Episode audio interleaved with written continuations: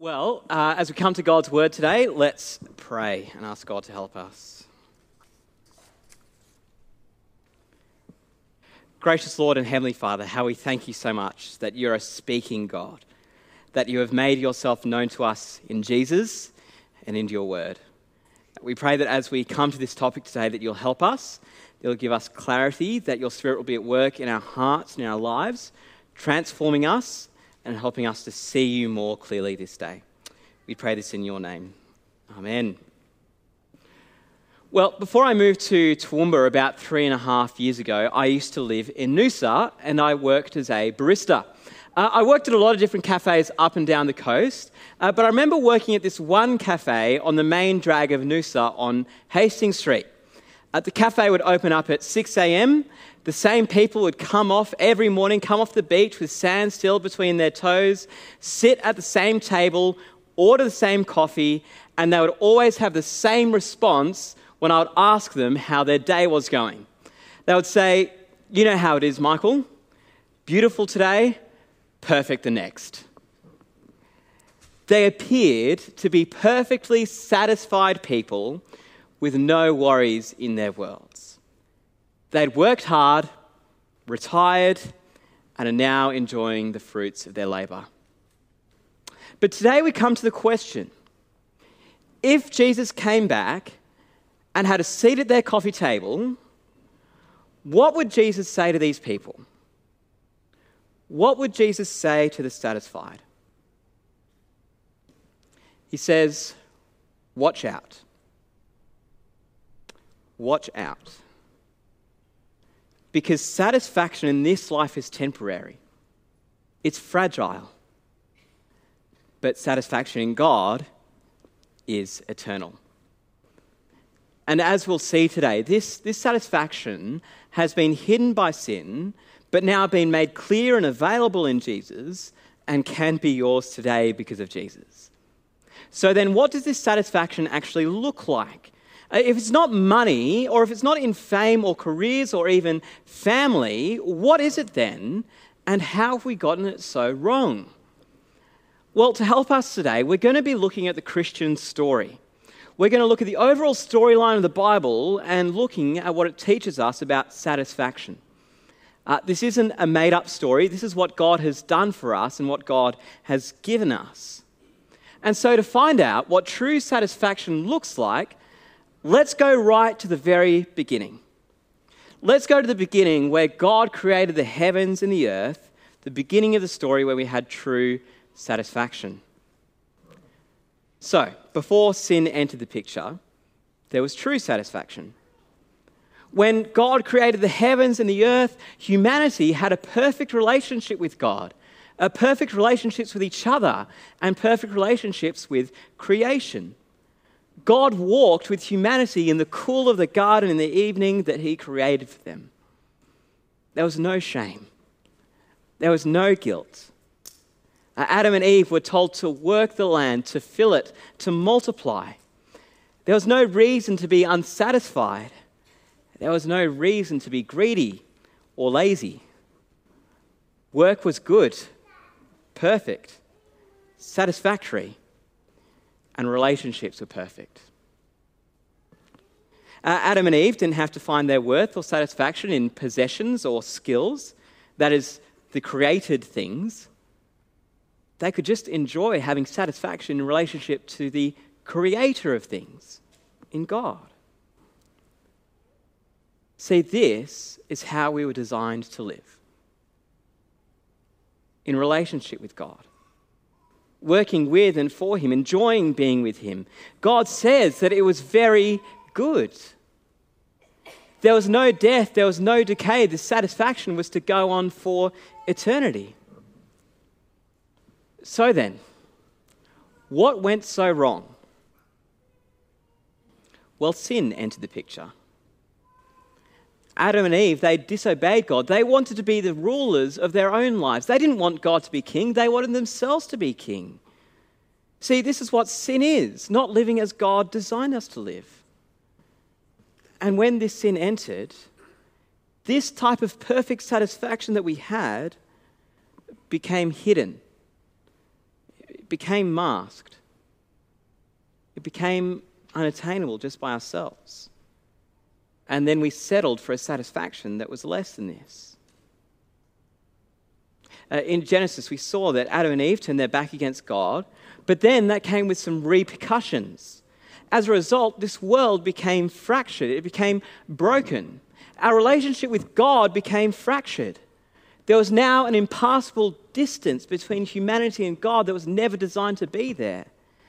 Our relationships with each other became fractured. Instead of working together in harmony, humanity would be in power struggles with each other. Our humanity, our relationship with creation became fractured.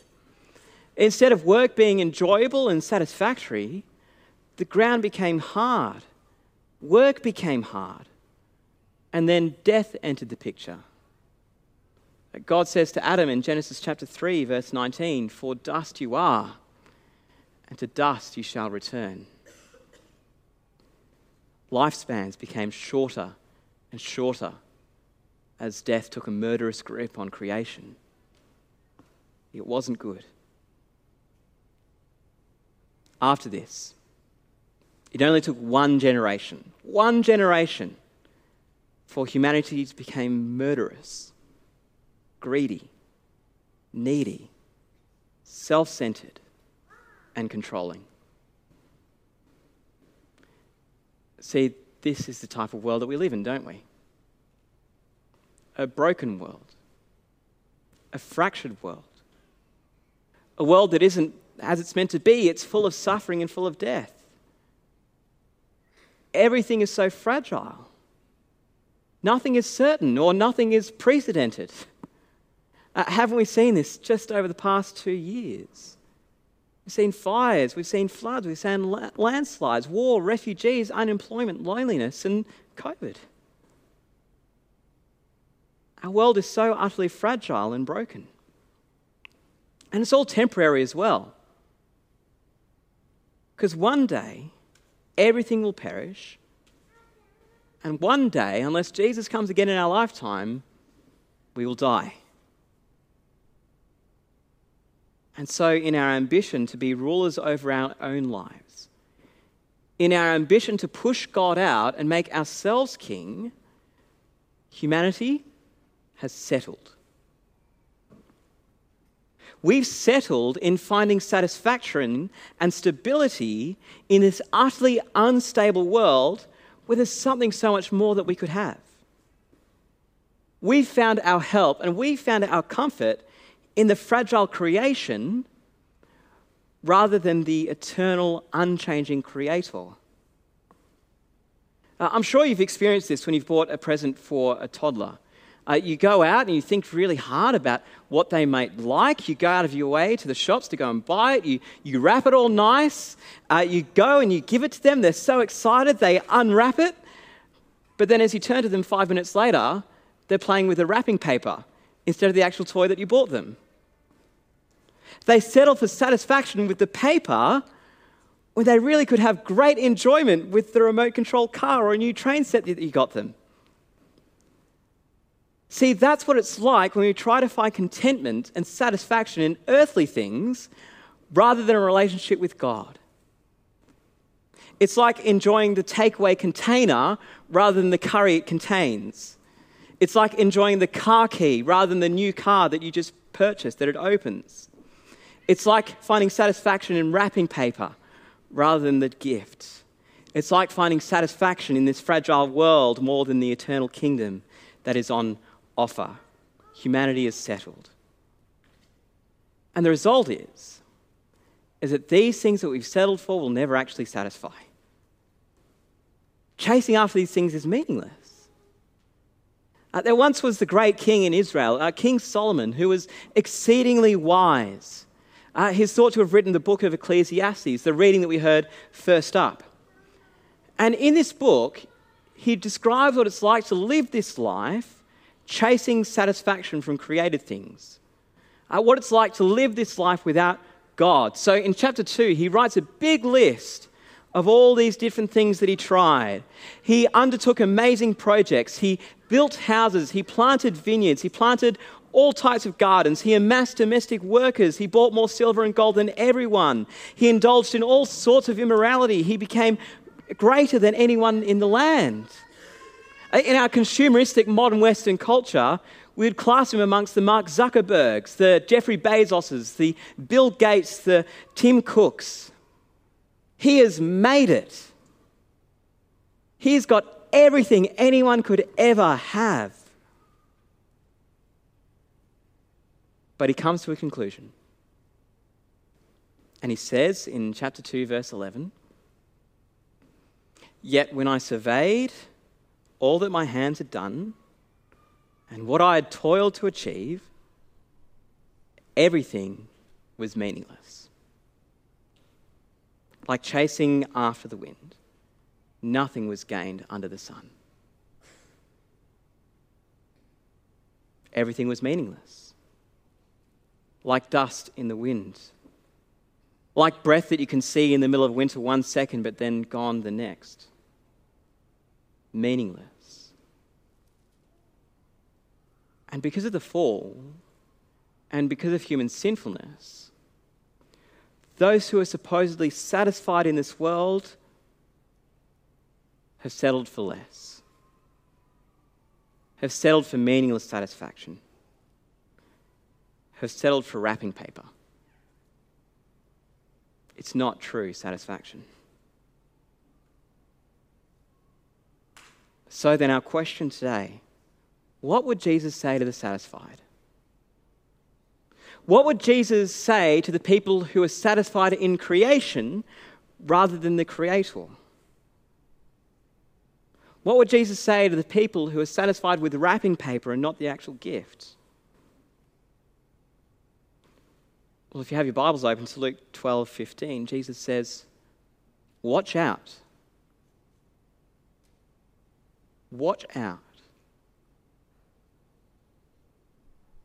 For life does not consist in an abundance of possessions. Be on your guard against all kinds of greed.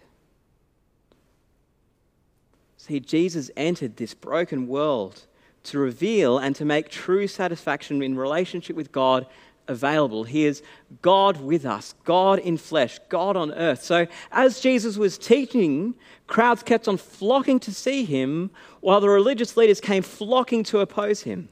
And while all this was happening, a random man calls out in Luke 12 13, Teacher, tell my brother to divide the inheritance with me. Jesus replied, Man, who appointed me a judge or arbiter between you? So here is Jesus. And this bloke asks him to solve a domestic finance issue. Jesus cuts right to the heart. He says that he has no part in solving his issues. He's not a domestic judge. But then, then he warns this man to watch out. To watch out for greed Watch out for when you're finding satisfaction purely in creation. Now, I used to play cricket in school, it's the only sport that I'm mildly good at. And in the net sessions, whenever a ball would be hit up in the air and out of the nets, uh, people would call out, heads up, or watch out, so that people wouldn't get hit in the head with a cricket ball, because it really hurts. Uh, when you go for walks along a cliff edge or on the coast, uh, you might find s- signs that say, watch out, steep drop ahead. So it's generally good advice to heed the warning and don't go over the edge. Likewise, Jesus warns us. He says, Watch out. Be on your guard against all kinds of greed. For life is more than just possessions. Life is more than just being born, getting good grades at school, to get a high paying job, to support a big family, to buy a big house, to buy a nice car, to retiring, to purchasing a caravan and then dying. Life is so much more than this. So Jesus warns us to watch out from buying into this narrative. Be on guard from believing this narrative. Jesus tells a story about a man who bought into this narrative, who, who believed this worldly narrative, verse 16 of Luke chapter 12. And Jesus told them this parable The ground of a certain rich man yielded an abundant harvest. He thought to himself, What shall I do? I have no place to store my crops. Then he said, This is what I'll do I'll tear down my barns and build bigger ones, and there I'll store my surplus grain. And I'll say to myself, You have plenty of grain laid up for many years. Take life easy, eat, drink, and be merry. See, I wonder if you noticed, this man was already rich. Uh, the story goes that the ground of a certain rich man yielded an abundant harvest. He already had a bit in the bank, he was fairly comfy. But then he experienced this bumper crop perfect weather, no droughts, no mice plagues, no floods, a record breaking harvest. However, he has a problem. He has what we would call the ultimate first world problem. He has run out of space for all his grain. Just imagine uh, tomorrow you're going to get a call from your bank, and the branch manager says, uh, I'm really sorry, Mr. and Mrs. Johnson. We've actually got no more space left to store up all your money. This is the problem that this man encountered. So he says to himself, that he'll just tear down his old storage facilities and build bigger ones, put up his feet, eat, drink, be merry, take life easy. He was perfectly satisfied. Was perfectly satisfied in himself. In his speech to himself, he references himself in the first person 12 times without even mentioning other people or even thinking about God. He's perfectly satisfied with the creation. He's got it all. He's set for life by all accounts. He has made it. But the story continues. Verse 20. But God said to him, You fool. This very night your life will be demanded from you. Then who will get what you have prepared for yourself? Uh, what happens to this man is something that will happen to all of us unless Jesus comes again in our lifetime. He dies, his life is taken away from him. So then, what's going to happen to all of his goods? All the things that he once found satisfaction in? Well, he can't take them beyond death. He's got no use for them because, well, he's dead. They'll just be dispersed. They'll fade away just like he did gone in a flash, forgotten about about two generations later. And so God says, You fool. How foolish it is to settle for temporary satisfaction that's going to crumble and fall. How foolish it is to settle for wrapping paper, takeaway containers, and car keys rather than the actual gift.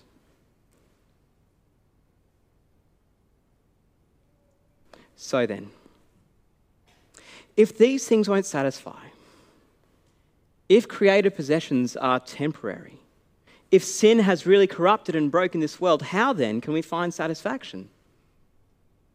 How then can we have peace? How can we be content? Well, it's only in a relationship with God.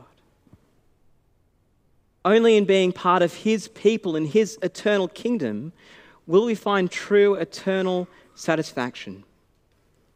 Uh, just a few paragraphs later, in Luke chapter 12, verse 32, Jesus says, Do not be afraid, little flock, for your Father has been pleased to give you the kingdom. Sell your possessions and give to the poor. Provide purses for yourselves that will not wear out, a treasure in heaven that will never fail where no thief comes near and no moth destroys. For where your treasure is, there your heart will be also. Jesus says, Don't worry about worldly possessions or even food or even clothes, but turn to Him and the rest will be sorted out. There is something so much more in store for those who have their faith in Jesus Christ.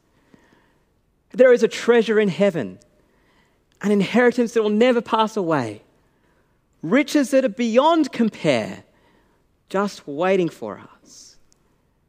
And this is a sure thing. There's no betting on the stock market, there's no housing bubble, there are no loans, just the full assurance of life with God. Life in abundance now, and life eternal to come because of Jesus' death and resurrection. Because of the gospel, Jesus has made a way for us to be right with God again. The power of sin and death has been broken by Jesus. The effects of the fall have been broken by Jesus. The massive gulf that was created because of our rebellion was bridged by Jesus. The fracture that formed in our relationship with God because of sin was repaired by Jesus. The true satisfaction in Him that became so hidden because of sin was made available in Jesus. And friend, this can be yours because of Jesus.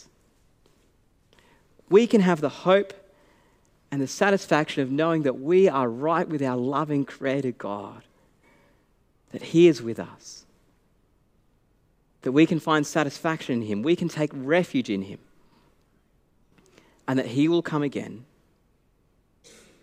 and we will live with Him. We will have perfect satisfaction in Him, just as we once did in the Garden of Eden. See, satisfaction in this world has a use by date, has an expiry date, it's temporal. Satisfaction in relationship with God will never end, it's eternal. So, where are you finding your satisfaction? Is it in career? In your possessions? In your uni degree? In the way that people look at you? In perfectionism? In success? Now, there's nothing wrong with worldly possessions. There's nothing wrong with working on your career. There's nothing wrong with working hard at uni or school or, or whatnot. But it'll all go wrong when we start finding our identity and our satisfaction in such things. And if we find ourselves satisfied in the creation, Jesus says, watch out. But also, he says, Friend, come to me, and I will give you the life giving water, the eternal satisfaction that will never end. More on that last, next week. See, nothing else will satisfy but only Him. An unending relationship with Him made available in Jesus' death and resurrection, so that we can be part of His eternal kingdom that will never fade away. Let's pray and give thanks. Gracious Lord and Heavenly Father, how we thank you so much for the eternal satisfaction that can be found in you. We thank you so much that you have made a way for us to be in relationship with you and to live with you for eternity when you come again. But Lord, until that day comes, Help us to find our satisfaction in knowing that you love us, that we are your people, that we have a treasure that will never fade. Even death can't take it away. So, Lord God, we're sorry for the times when we find satisfaction in your creation rather than you, the Creator. Help us to look to you. Help us to run to you and help us to find our satisfaction and identity in being a child of you. We pray this in Jesus' name. Amen.